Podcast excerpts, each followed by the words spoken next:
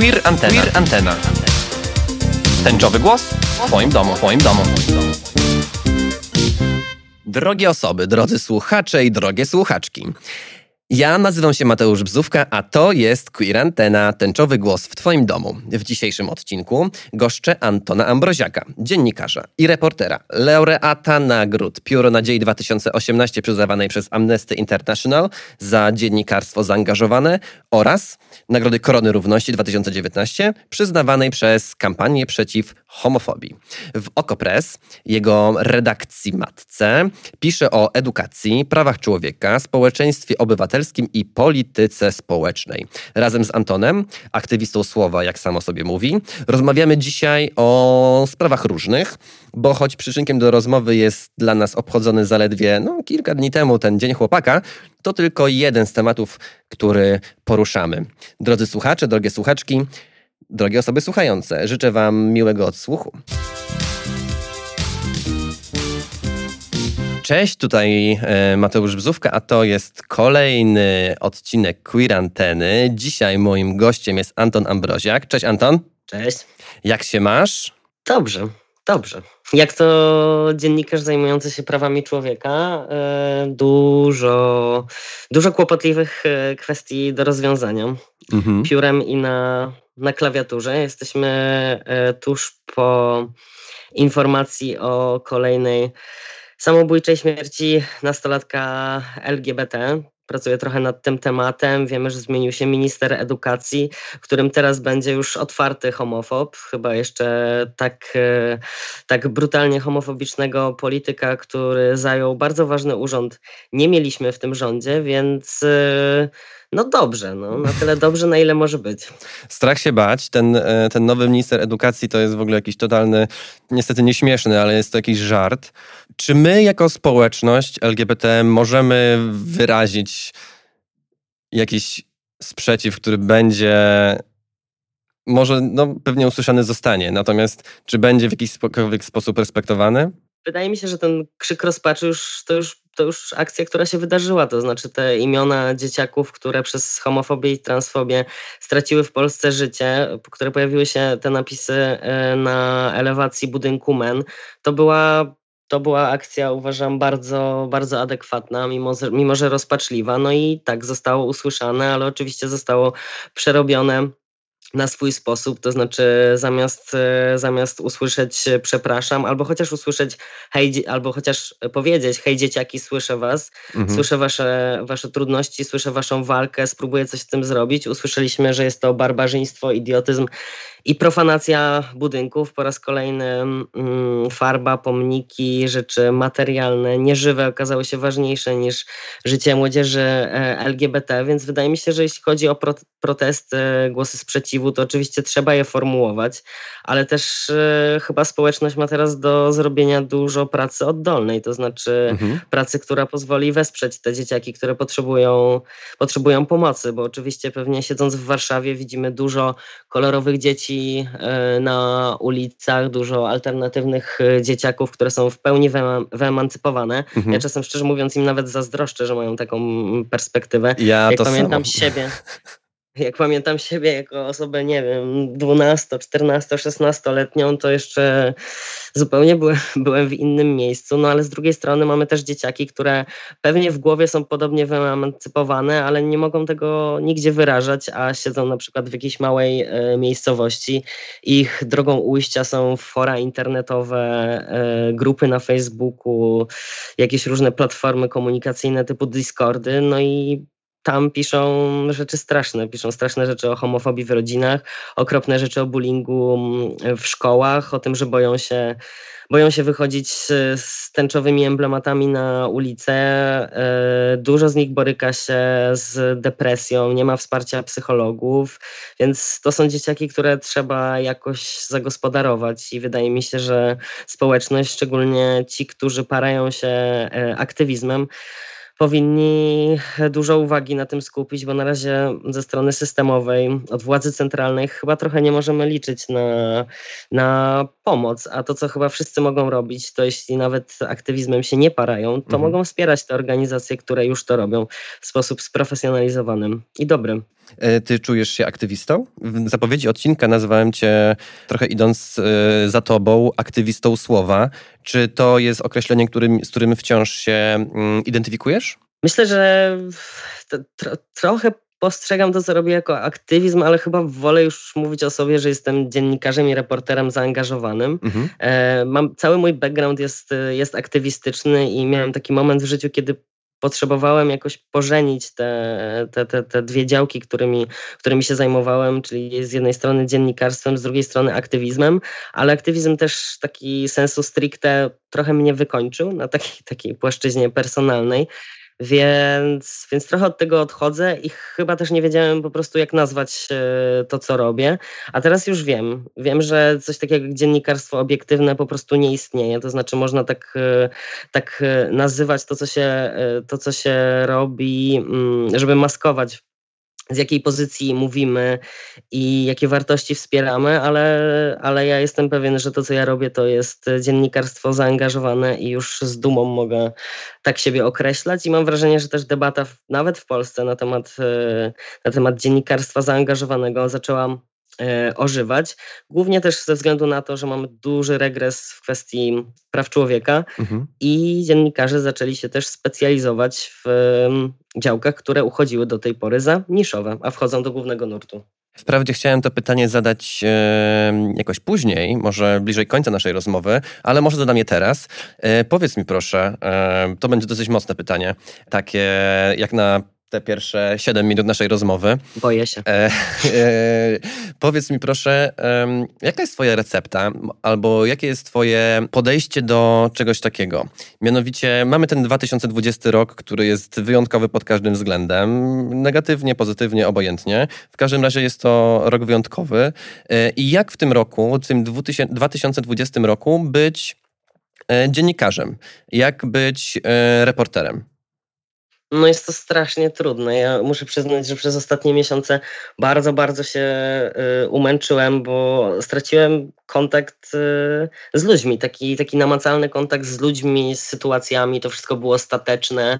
Cały czas wisiałem na telefonie, a wiadomo, że jak obrabiasz, y, obrabiasz jakiś wywiad, jakąś sytuację, to chcesz tę osobę poznać, chcesz, zobaczyć jej mimikę, chcesz wychwycić to, w jaki sposób mówi, kiedy robi pauzy. No i to wszystko po prostu umknęło. Nie, nie, nie widzisz też tych sytuacji. Pamiętam, że przez te pierwsze, szczególnie tygodnie, cała nasza redakcja była skupiona na tym, żeby dokumentować to, co się dzieje stricte w ochronie zdrowia. Trochę na chwilę się wszyscy przebranżowiliśmy żeby pisać o zdrowiu i spisywanie relacji z tego, co się dzieje w szpitalach, e, spisywanie relacji o chorobie, o emocjach bliskich, no to było po prostu szalenie trudne. No, teraz już jesteśmy w trochę innym miejscu, to znaczy nie mamy pełnego lockdownu. Ja co prawda, jak teraz rozmawiamy, to jestem po raz drugi w samoizolacji, gdyż miałem niedawno kontakt z osobą, która jest zakażona, więc na 10 dni e, trafiłem znowu e, do zamkniętych ścian nie jest to już takie przerażające. Nie jest też przerażające dlatego, że jest perspektywa wyjścia mhm. E, niedługo. E, no więc e, wracając, jak, jak już zszedł ten pełny lockdown, no to wróciliśmy, wróciliśmy znowu. Wiadomo, że nie ze wszystkimi bohaterami jesteśmy w stanie się się spotkać, bo nie wszyscy czują się na tyle bezpiecznie. My też musimy ważyć, czy na pewno we wszystkich sytuacjach musimy być fizycznie, bo może lepiej nie, tego zagrożenia nie powodować. Mhm. Ale no, moja rada jest taka, że po prostu jednak maseczka na nos i usta, i jednak ruszać w ulicę, tak żeby, tak żeby to życie jakoś łapać, bo inaczej jest to wszystko zapośredniczone trochę przez Twoją głowę, wyobraźnię no gorzej, no po prostu gorzej się ten e, zawód wykonuje i traci się to naturalne paliwo. Mhm. A mm, odchodząc od tej takiej pragmatycznej strony i idąc w kierunku bardziej takiej misji, misji dziennikarsko-reporterskiej, ten 2020 rok wyznacza jakieś nowe, nie chcę tego nazywać trendy, ale jakieś nowe ścieżki?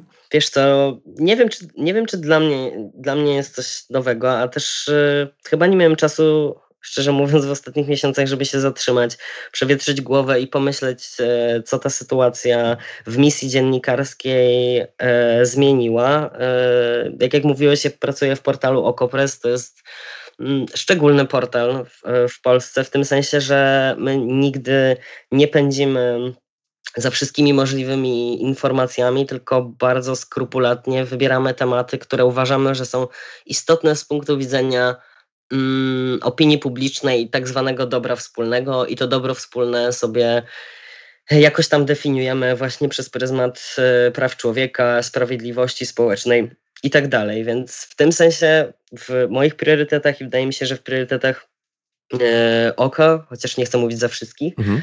e, zmieniło się niewiele. No mamy po prostu być może większe natężenie tych historii. Coraz silniej chyba czujemy też taką misję uświadamiającą i edukacyjną.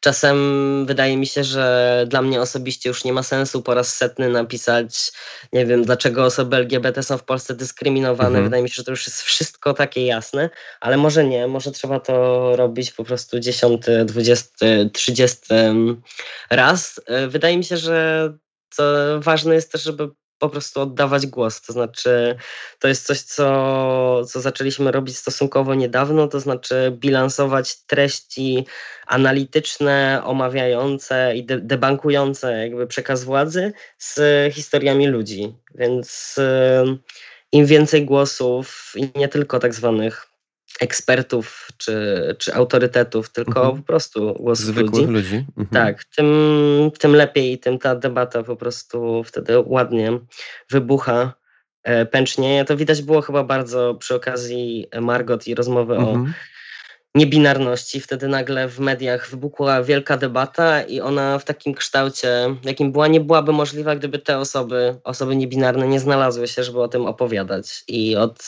od debaty o samej Margot zaczęliśmy rozmawiać o czym, o czym mainstreamowe media nigdy mówić nie chciały, bo było to zbyt dziwne i nikogo nie obchodziło. Mhm. W zeszłym roku to ty zdobyłeś statuetkę Korony Równości, a w tym roku otrzymała ją cała wasza redakcja.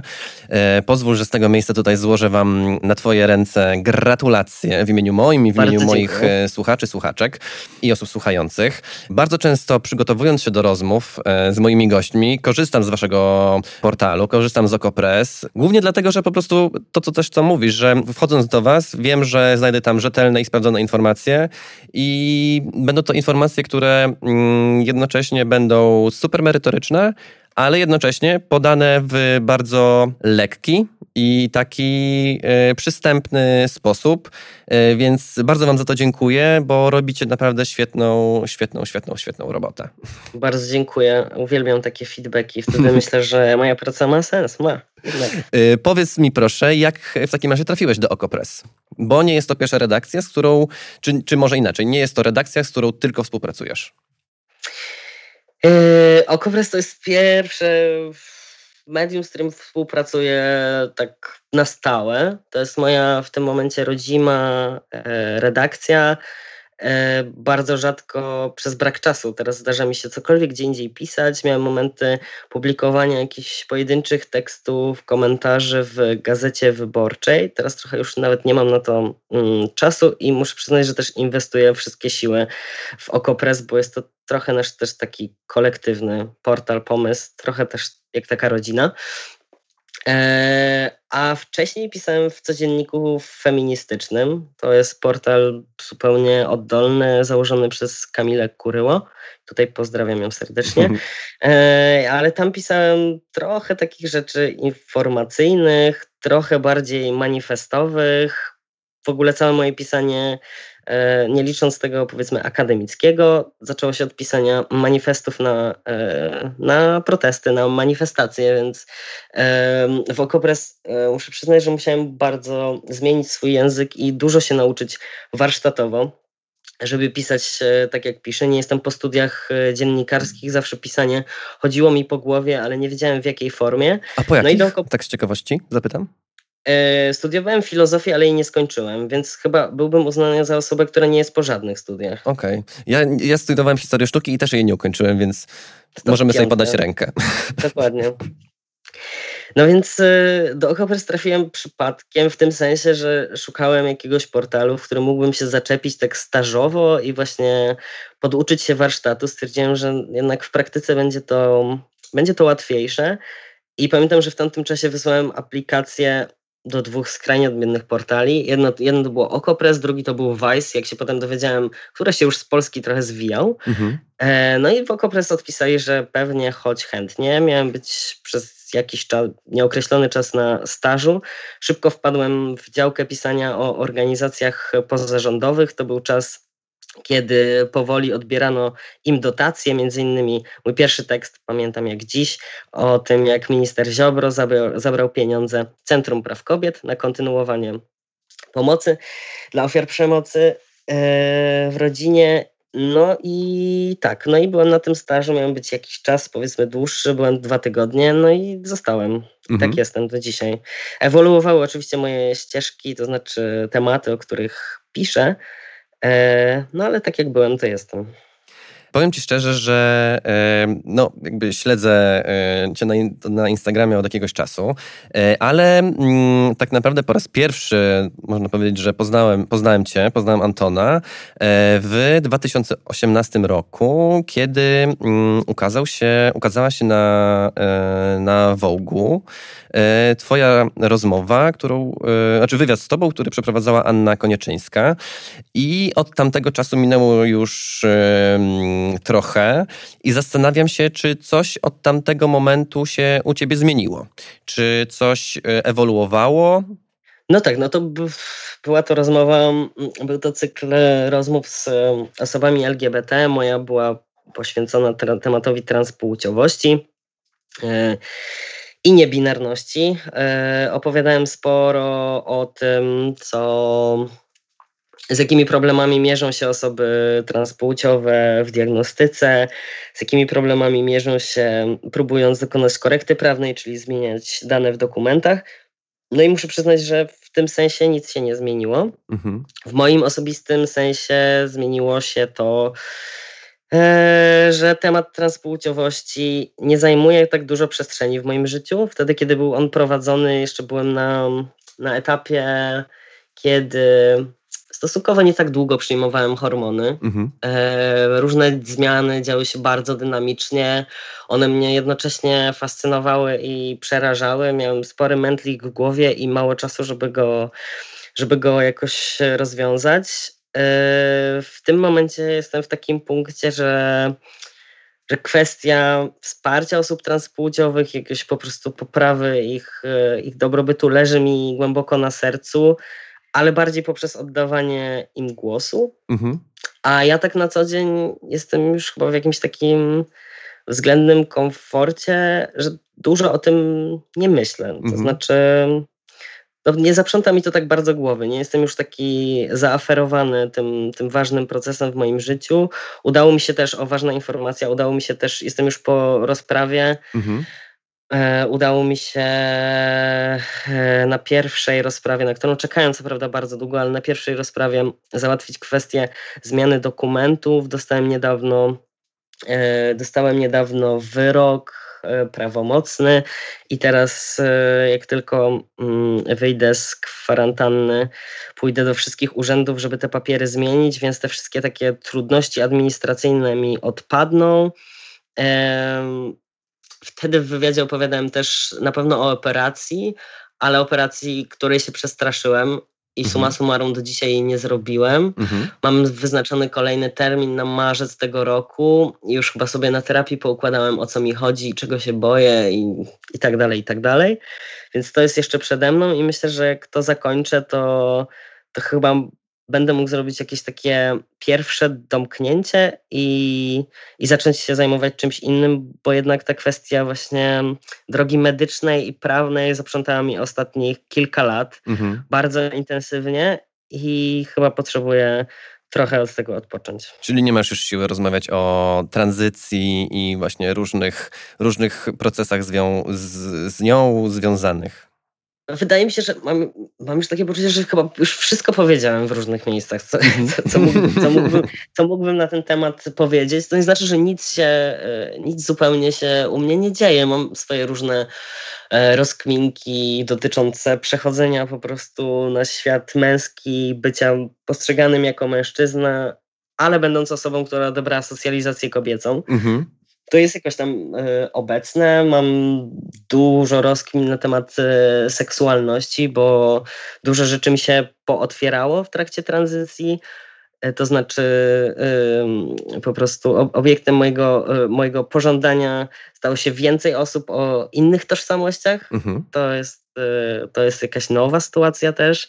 Więc są jakieś elementy, które mnie, mm, które mnie super, super zajmują, ale nie już w takim w takim sensie jakichś takich, takich, takich kwestii administracyjnej, tej całej batalii e, prawnej, tej takiej trochę męki, no nie? Nie, bardziej jakieś takie e, ciekawostki poznawcze, które wiążą się z samą tranzycją i z tożsamością, która masz, która trochę rozwala jakichś takich sztywnych kategorii po prostu w życiu. Mhm. Gdy zapraszałem cię do Queeranteny, e, napisałem, że takim jakby przyczynkiem i jakby punktem wyjścia do naszej rozmowy będzie Dzień Chłopaka, E, no, on, on już jakby, co prawda, minął i tak dalej, bo... Bez echa, nie to co dzień Dokładnie. E, no, ale jakby mam nadzieję, że nasi słuchacze, słuchaczki i osoby słuchające jakby wybaczą ten poślizg, więc e, chciałbym mimo wszystko zapytać, powiedz proszę, jak, jak ty spędziłeś ten dzień? Czy w ogóle obchodzisz to święto? Bo powiem szczerze, że ja z mojego jakiegoś tam doświadczenia, jakby ten Dzień Chłopaka minął mi super szybko i nawet nie zdążyłem się zorientować, kiedy już jest piąt, czwartek, czwartek. Um, przypomniało mi się tak w okolicach godziny 23 i tylko zaniosłem takie na ustach krótkie pretensje wobec mojej dziewczyny, że nie dostałem życzeń. Oczywiście było to zupełnie w żartach.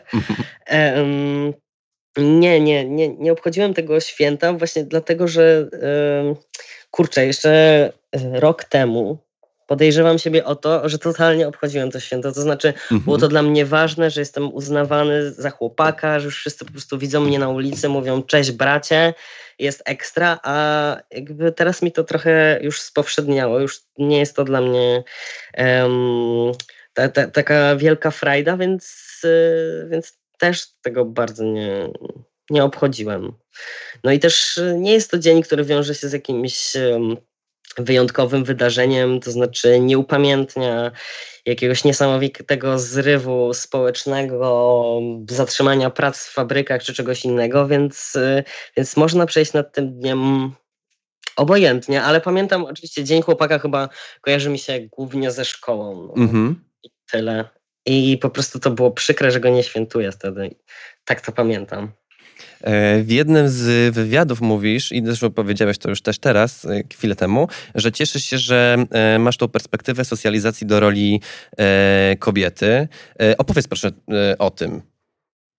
No tak, no to jest, to jest istotne w tym styku z męskością. To znaczy, jak mówimy sobie o, albo chcielibyśmy porozmawiać o męskościach, które są nietoksyczne, czyli niepatriarchalne, niemaczystowskie, niemizoginiczne, no to trzeba jakoś to sobie wymyślić. I rozumiem, że cis mężczyźni mierzą się właśnie z socjalizacją męską, z różnymi konstruktami, które zostały im wpojone i muszą to sobie jakoś w sobie przepracować, zbić, albo z drugiej strony padają ofiarą tych konstruktów, na przykład czasie adolescencji. To znaczy, jeśli są w jakikolwiek sposób nienormatywni, no to mogą E, mogą spotykać się, nie wiem, z bullyingiem, szykanami, mhm. różnymi takimi zachowaniami.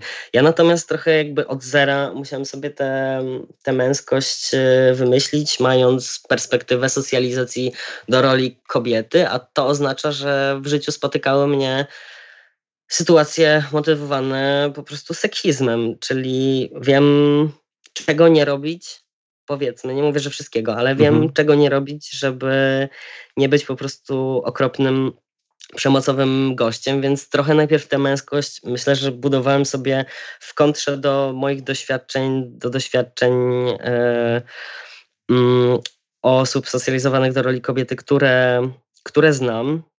Więc na jakimś takim oporze, a czasem też nawet obrzydzeniu różnymi, różnymi e, zachowaniami. Mm, mam też w rodzinie taki ładny, ładny całkiem wzór męskości, to znaczy mój tata jest bardzo łagodną, opiekuńczą osobą, bardzo niestereotypowy mężczyzna, może nie rozmawia przez godzinami, nie rozmawiałby o emocjach i generalnie otwarta komunikacja może trochę u niego leży.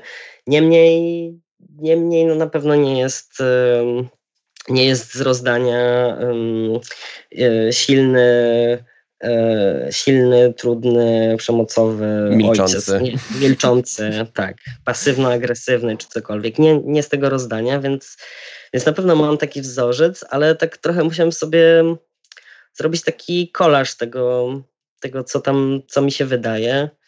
Eee, czym, czym to może dla mnie być, czyli coś łagodnego, Mhm. Nawet twój e, tatuaż, który nosisz na piersi, brzmi soft boy, a że jest to wytatuowane e, krojem pisma gotyckim, to jest w ogóle dla mnie to jest super hot.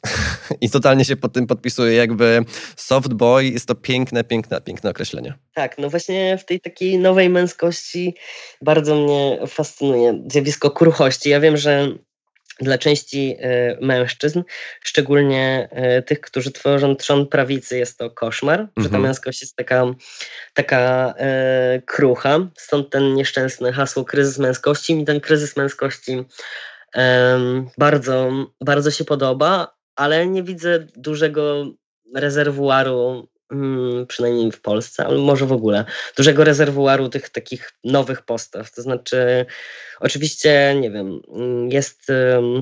można dużo czerpać na pewno z kultury gejowskiej, ale też umówmy się, nie jestem specem od kultury gejowskiej, ale umówmy się, że w niej też są różne, różne e, wzory, mhm. wzory i, i, i archetypy. E, jest też część gejowskiego środowiska, która jest mm, mizoginiczna, maczystowska, męska, normalna. Wszyscy znamy te hasła na pewno. Mm -hmm. Więc, e, więc tak, dużo sobie, dużo, tak żeby mieć się do czego odnieść, poza rozmowami z moimi y, trans przyjaciółmi, żeby mieć się do czego odnieść, muszę przyznać, że dużo zaczytuję się w, w instagramowych y, y, rozkminach transmęskich osób ze Stanów. to jest to zajmuje, widzę, dużą, dużą część ich, e, ich jakiejś takiej wewnętrzno-publicznej komunikacji, co to znaczy tę męskość sobie e, wynajdować, do czego można się odnosić, w jakie pułapki się wpada i tak dalej. No bo męskość jest też tym konstruktem kulturowym, który kształtujemy na zewnątrz, to znaczy kształtując nasz ubiór, nasze ciało. No i tutaj, jak jesteś osobą transpłciową, która chce być postrzegana bardziej po stronie męskiej, no to można też wpaść w te pułapki, że trzeba być bardziej męskim, należy mieć brodę, nosić się tak i tak, no i tak dalej, i tak dalej. Dużo tutaj jest takich zawiłości. Mm -hmm. Mam dwie takie rzeczy, o których jeszcze, do których nawiążę e, z twojej wypowiedzi. E, super, że wspominasz o tacie, który jest jakimś takim twoim wzorcem e, męskości. Przygotowując się do rozmowy i właśnie no, czułem, że jakby taki ten temat wzorca męskości wypłynie, mm, czy to z mojej, czy to z twojej strony. W każdym razie zastanawiałem się, kto w takim razie jest takim moim wzorcem męskości. Jechałem sobie na rowerze, muzyczka, wiadomo, Spotify leci i w pewnym momencie mnie olśniło. Jakby, kurczę, wydaje mi się, że wzorcem męskości dla mnie jest mój o 6 lat młodszy brat. Ekstra. Naprawdę, jest to osoba, która jest absolutnie dobra, absolutnie. No, myślę, że określenie jest osoba dobra, jednocześnie opiekuńcza, pełna ciepła, pełna miłości, jakiejś takiej radości wewnętrznej i a jednocześnie jest to koleś, który jest mega wysoki, jest mega napakowany i cały taki dobrze zbudowany, mhm. zupełnie inaczej niż ja. E, chociaż niby mamy tych samych rodziców, no ale nie wiem. E, no, nie, nie, niewiarygodny. Jakby ten wniosek był dla mnie bardzo e, jakiś taki odkrywczy. Bo nie wiem, jeszcze tak myślałem sobie, że może ktoś z jakiejś, wiesz, szeroko pojętej popkultury, mhm. czy nie wiem, historii, czy może chociażby ktoś z generacji mojej rodziny, kto, ze starszej generacji, no ale, no ale no nie, no niestety. Nie. Niestety nie. Więc... No tak, właśnie y, muszę przyznać, że y, ten twist generacyjny w praktykowaniu męskości jest bardzo, bardzo widoczny. Ja mam też młodszych kolegów, którzy są gdzieś tak około mają około 20 lat i nie mogę się po prostu nadziwić, w jaki sposób e, oni funkcjonują. To znaczy, to są osoby, które zupełnie nie zabierają przestrzeni, potrafią e, siedzieć na przykład na plaży z dziewczynami i skoro one nie mogą się rozebrać, to znaczy zdjąć góry, to oni siedzą po prostu przez cały dzień na plaży w koszulkach, żeby było ok. W życiu by nie ściągnęli koszulki na imprezie, bo jest im z jakiegoś powodu za gorąco. Mhm. Jakby dbają po prostu o to, żeby wszystkie osoby czuły się bezpiecznie, są po prostu chodzącymi światełkami, cudami i można się nad nimi rozpłynąć i myślę sobie, wow, jak to się stało. I to nie mhm. znaczy, że to wszystko po prostu wynieśli z domu. To są osoby o bardzo, bardzo różnym backgroundzie. Więc, y, więc na pewno y, jest różnica pokoleń, która mnie jakoś napawa optymizmem. Mhm. A jednocześnie z drugiej strony jakby, no właśnie to jest ciekawe, bo ja obserwując na przykład mojego brata, no on jest y, liberalny światopoglądowo i jakby w pełni też akceptuje to, że jestem gejem i jakby nie ma z tym absolutnie żadnego problemu. Nie jest to dla niego tematem po prostu, jakby to jest super, nie jest to dla niego tematem, więc Uf, na szczęście nie musimy o tym rozmawiać yy, jakoś specjalnie. To jest dla mnie zastanawiające, że jednak z jednej strony ta, yy, mój brat jest ode mnie 6 lat młodszy, czyli ma w tym momencie 23 lata, reprezentuje to pokolenie, w którym mm, jednocześnie z drugiej strony mamy tak bardzo y, konserwatywny zwrot. No mamy. Właśnie tak y, myśl, myślałem sobie o tym, że, o te, że ten wątek też, y, też poruszymy, mhm. bo tak, bo jest przestrzeń na to, żeby mm, tę męskość kształtować w inny, y, w inny sposób, taki właśnie e, powiedzmy niehegemoniczny, czyli niezwiązany z władzą, ale są też te wszystkie te wszystkie nurty y, jakiejś po prostu skrajnej mizoginii.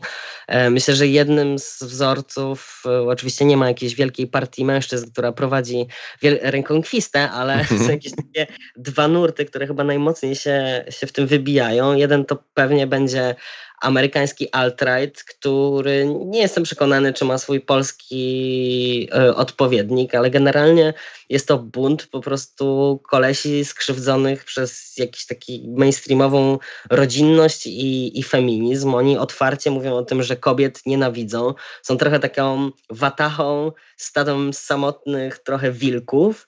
Eee, są wykluczeni, czują się, czują się wykluczeni. Z drugiej strony, pod takim kątem subkulturowym, to są osoby, które noszą się jak, jak, jak osoby z warszawskiego z Bawiksa. Wszyscy mają brody mhm. idealnie przystrzyżone. To jest w ogóle fenomenalne zjawisko kulturowe. E, uważam. No jest też ta, to, co w Polsce pewnie lepiej e, lepiej e, lokalizujemy, to znaczy jest to bliżej nas, czyli taki ruch antygenderowy i to jest taki hardkorowy powrót do, wiesz, patriarchatu, fundamentalizm religijny, rodzina w centrum. E, ważna jest tam figura ojca, jako tego ojca i, i, i wiesz, i dla swojej rodziny, ale też tego ojca w, w sferze publicznej. Kluczowa jest tutaj homofobia, co odróżnia od alt-rightowców, bo wśród alt-rightowców w Stanach jest od cholery gejów tak naprawdę, którzy e, wiodą e, prym. Jeszcze gdzieś w tym wszystkim lokalnie i nielokalnie mamy skrajną prawicę, która kocha mundury i jeszcze się nosi w jakiś zupełnie inny sposób. No i, no i tak, no, jest to z pewnością z jednej strony można to czytać jako stricte ruch reakcyjny, jak od początku, kiedy powstał, jakby jak, kiedy rozwijał się feminizm, jakiekolwiek ruchy emancypacyjne, e, ale myślę, że dobrą, dobrą diagnozą jest też reakcja na neoliberalizm, który jednak te osoby pozbawił swoich naturalnych wspólnot i więzi społecznych, więc jest to taki mały miszmasz, z którym z którym się mierzymy i który widać, że także u nas tutaj w kraju jest coraz bardziej widoczny, no bo jednak przy władzy mamy bardzo dużo osób typu Ordo Juris, mhm. mężczyzn, którzy reprezentują zupełnie, zupełnie inny wzorzec niż ten, nad którym się tutaj dzisiaj rozpływamy. No dzisiaj, e, nie wiem czy to było dzisiaj czy wczoraj, ale partia Razem wrzuciła Hmm, nie wiem, czy to mem, czy to nie mem. W każdym razie wrzuciła e, takiego posta na Instagramie. Widziałem, że sporo osób to na moim, w mojej baniaczce udostępniło że w rządzie e, Mateusza Morawieckiego jest więcej Mariuszy niż kobiet. tak, ogóle... jest też więcej Jarosławów i jeszcze jakieś inne, inne imię. Tak, tak dokładnie. A jeśli kobieta, to oczywiście odpowiada za resort rodziny, co tak. jasno wskazuje, czym, e, czym e, ta władza uważa, że kobieta może się parać. Już nawet został zabrany jej e, resort pracy i przełożony do mężczyzny, bo to przecież męska sprawa. Pracowanie, no tak.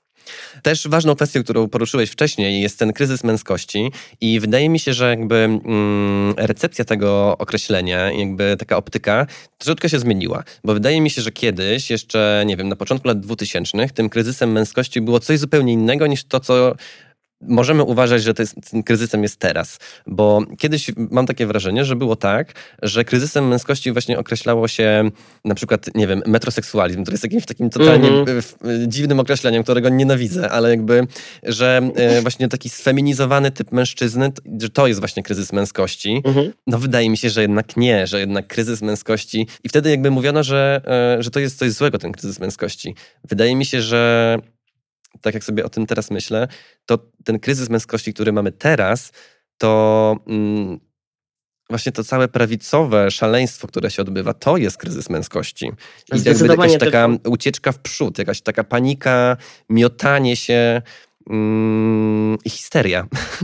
No tak, z jednej strony miotanie się i histeria, a z drugiej strony rozmawialiśmy tylko o tym wątku kulturowym, ale jak sobie mocniej prześledzimy te, te, te, te sieci, po prostu nowe męskie sieci, to zobaczymy, że to jest też konkretna strategia polityczna, to znaczy to jest jakiś ruch, który ma swoje konkretne, konkretne cele. E, dla jednych e, to będzie bardziej bojówkarstwo i napadanie na na legalne zgromadzenia, dla innych, e, czyli takie cele, które nazwalibyśmy bardziej rewolucyjnymi, dla innych będzie to stanowienie po prostu jakiegoś niewyobrażalnego prawa, które jest totalnym regresem w myśleniu o, o demokracji liberalnej, e, jaką znamy. Więc, e, więc poza, tym, poza tym, że pewnie jak my sobie o tym rozmawiamy, wydaje się to, to histeryczne, to też ja jestem daleki od, od tego, żeby, żeby nie traktować ich poważnie. To znaczy uważam, mhm. że należy to potraktować poważnie, nie tylko jako właśnie ten fenomen kulturowy, jakąś ciekawostkę, e, tylko też e, jako realne mm, zagrożenie, zagrożenie polityczne, z którym wydaje mi się, że się mierzymy. Mhm. To w ogóle e, ciekawe też, bo Trafiłem na jeden z Twoich tekstów dla Gazety Wyborczej, e, gdzie jeszcze jesteś też podpisany zresztą swoim deadname'em. E, no, o tym też może za chwileczkę sobie porozmawiamy, ale, e, ale to za chwilę. W każdym razie opisujesz tam to jest tekst 2017 roku e, i pojawia się tam Jaśkowiak, pojawia się tam e, prezydent Gdańska. W tym tekście piszesz, centroprawica powinna się zastanowić, czy również dla osób LGBTI nie jest jakąś odpowiedzią na takie zjawiska jak brunatnienie społeczeństwa, kryzys demograficzny lub wyjeżdżanie specjalistów na zachód. To jest jakiś taki cytat e, troszeczkę profetyczny, mam wrażenie. trochę, trochę tak. E, ja przez chwilę, żeby wyjść ze swojej strefy komfortu, rozkminiałem jakby tutaj polskich konserwatystów namówić do włączenia postulatów LGBT do swoich programów. Uważam, że jest to bardzo proste. Nawet taka partia jak Platforma Obywatelska, gdyby była wierna mm, swoim dwóm miłościom, to znaczy z jednej strony deklarowanej propagandy, państwowości, z drugiej strony e, neoliberalizmowi, no to mogłaby po prostu stwierdzić, że to jest bardzo opłacalne, żeby zatrzymywać osoby LGBT w kraju, bo one płacą podatki, e, to jest tak kwestia finansowa. E, no, po drugie, naprawdę da się bardzo łatwo z pozycji konserwatywnych, co robiły już inne kraje. To znaczy, ta droga emancypacji już została po prostu pokonana gdzie indziej, więc możemy to po prostu skopiować. Oczywiście nie musimy kopiuj wklej, mhm. bo mamy jakieś swoje po prostu lokalne animozje, które trzeba rozwiązać, ale nawet jeśli potrzebujemy wrzucać chrześcijaństwo do, do oficjalnego, do, do tego, żeby uznać prawa osób LGBT mm, w Polsce, no to po prostu to zróbmy. Naprawdę ta religia jako religia miłości, jeśli jeśli ktoś tak uważa, e, naprawdę, naprawdę da się to spokojnie zrobić. No miałem przez chwilę taki romans, ale bardzo mocno się zawiodłem. Jak pewnie wszyscy, którzy przez chwilę mieli większe nadzieje e, dotyczące zmiany mm, polskiego konserwatyzmu. Mhm. Bo konserwatyzm nie, nie jest tak, że jest, z pozycji konserwatywnych niemożliwa jest zmiana. Ona jest po prostu dużo wolniejsza niż z pozycji e, liberalnych czy lewicowych. Tak, i wydaje mi się, że też e, jest to kwestia tego, że po prostu wtedy się patrzy na to z innej strony. E, z pozycji liberalnej, lewicowej chodzi o wolność prawa człowieka i takie tam rzeczy. Tak, a z pozycji konserwatywnej mówi się o rodzinie. Dokładnie. Tylko definicja rodziny się po prostu Poszerza. na tyle rozszerza, na ile zmieniają się, zmienia się rzeczywistość społeczna, no ale no nie jesteśmy w tym momencie, jesteśmy w momencie backlashu i zawężania definicji rodziny. Jak słucham polityków PiSu, to wydaje mi się, że ta definicja rodziny jest coraz węższa. Kiedyś to, kiedyś to było małżeństwo albo małżeństwo z dziećmi. Ostatnio było to, ostatnio okazało się, że małżeństwo samo bez dzieci to nie jest rodzina, to jest tylko małżeństwo. Mhm. E, natomiast jakiś czas temu też prezes Jarosław Kaczyński powiedział, że rodzina to jest małżeństwo i dwójka dzieci. No więc cóż, takich rodzin jest naprawdę bardzo mało. No i najlepiej, żeby to jeszcze był chłopiec i dziewczynka. No najlepiej, jak z obrazka. Jak z obrazka. Malowany.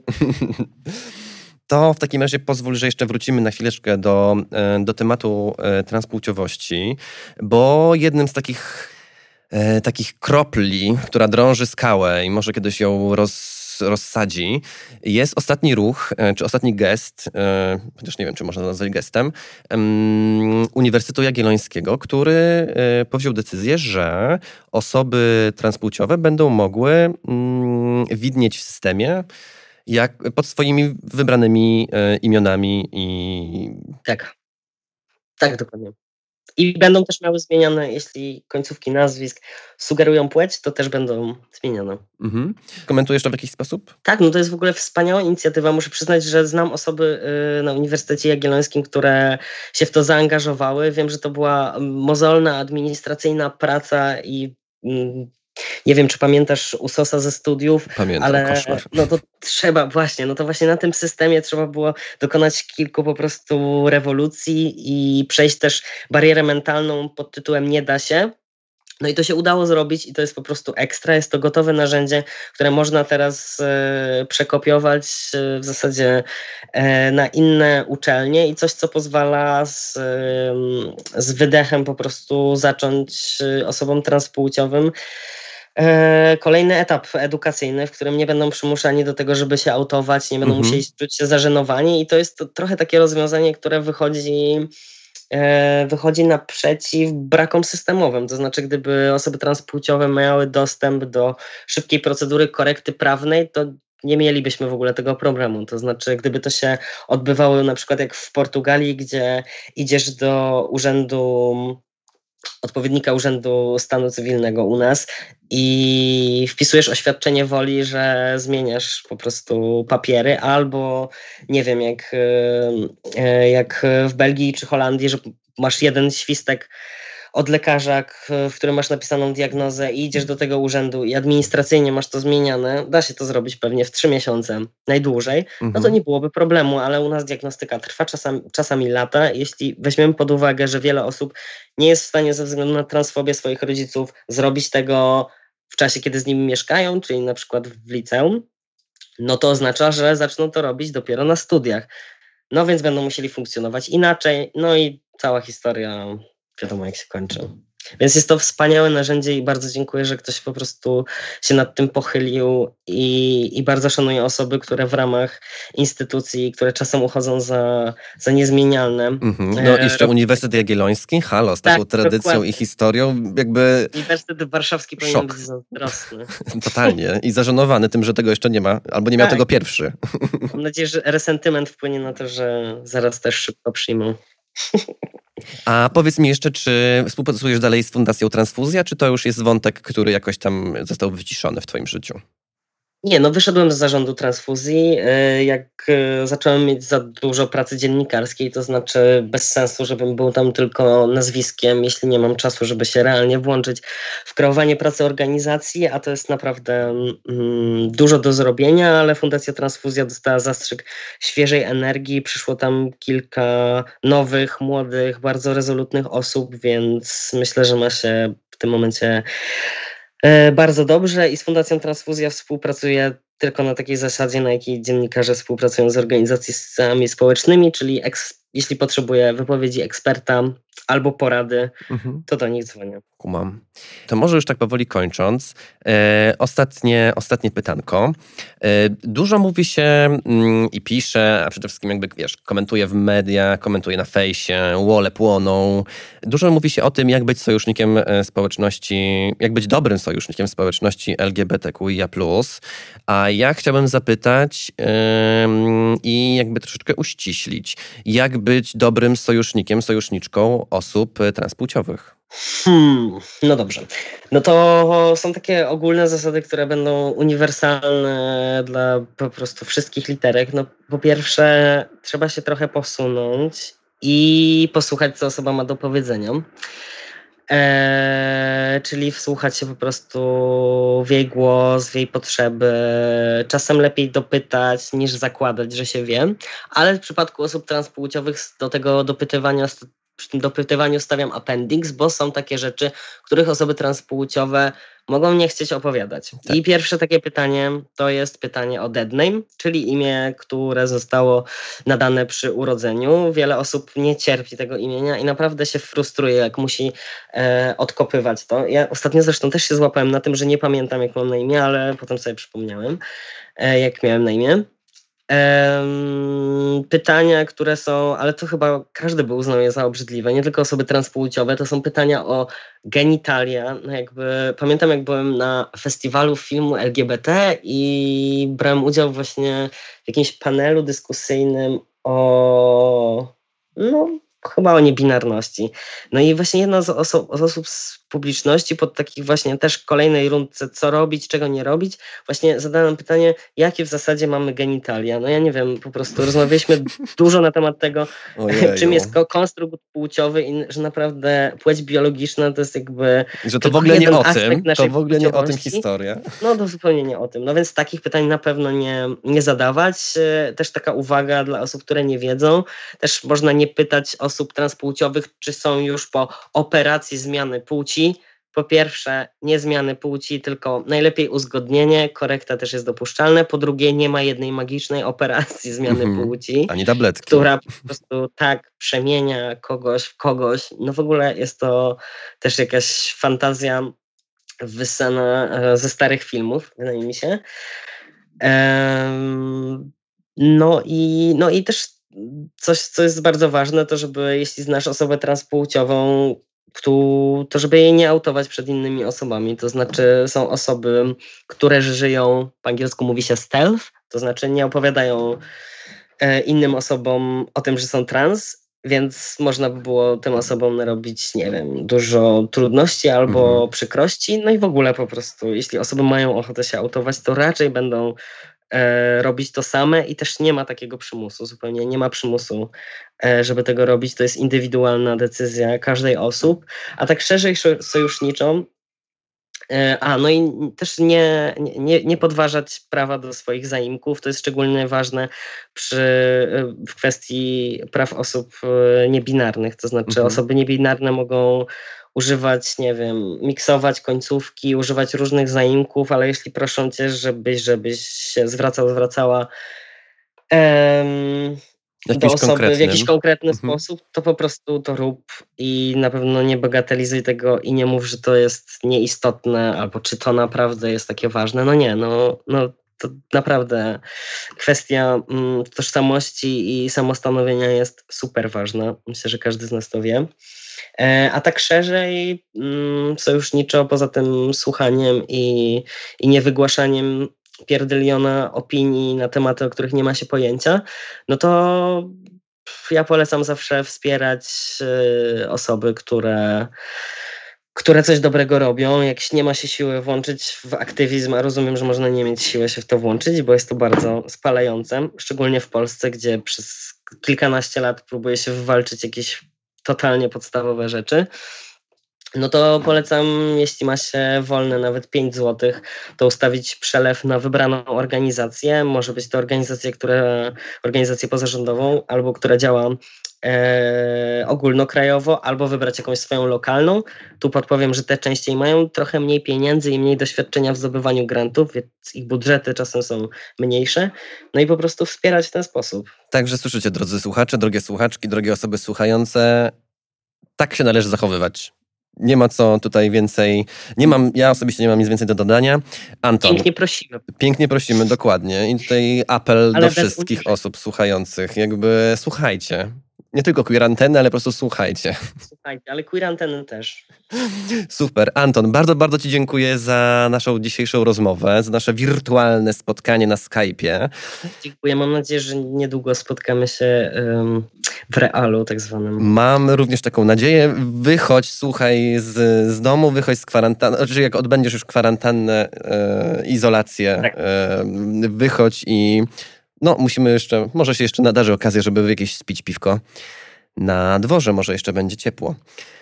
Oby. Oby. Bardzo Ci dziękuję w takim razie jeszcze raz i do zobaczenia, do usłyszenia. Dziękuję bardzo. Dziękuję również. Gadałem ja, Mateusz Bzówka. W Studio Plac gościłem wirtualnie Antona Ambroziaka, dziennikarza i reportera Okopres, a to była Queer Antena, tęczowy głos w Twoim domu. Do usłyszenia już za tydzień. A nie, nie, nie, nie, nie, nie, stop, stop, stop, stop, stop, wróć. Niestety, za tydzień się nie usłyszymy, bo słuchajcie, razem z Krzyśkiem Rzymanem ruszamy w podróż po Polsce.